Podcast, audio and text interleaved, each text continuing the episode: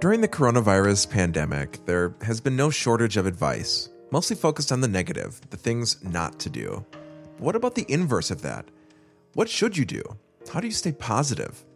Well, we asked a medical professional. My name is Malika Siker, and I'm an associate professor of radiation oncology and the associate dean for student inclusion and diversity at Medical College of Wisconsin. Dr. Siker recently wrote an editorial on how to stay positive during the COVID 19 situation and offered five tangible things that you can do. Here's one put yourself into a growth mindset.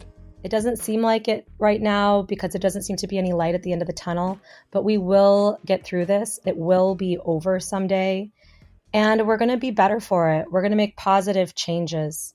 I had a phone conference with my team today, and we were all reflecting on how much we enjoy um, remote working, and this might be something that we may incorporate in our daily work lives once this pandemic is over. So we will learn and grow from the situation. Let me just ask a follow up on the growth mindset. I thought that was so insightful and so interesting.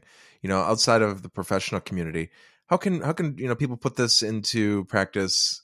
You know, besides work in their personal lives? That's a great question. You know, when you think about growth mindset, it's all about when you are faced with a challenge, you think about that challenge and think how you're going to learn and grow from it.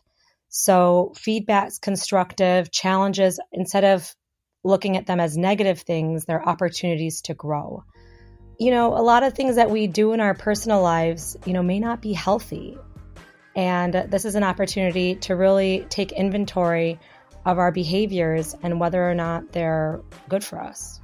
In addition to that growth mindset, Dr. Siker recommends staying calm, focusing on what you can control, taking care of yourself and others, and to do what you can to support struggling local businesses.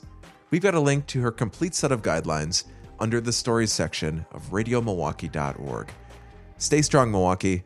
I'm Nate Imig for 889.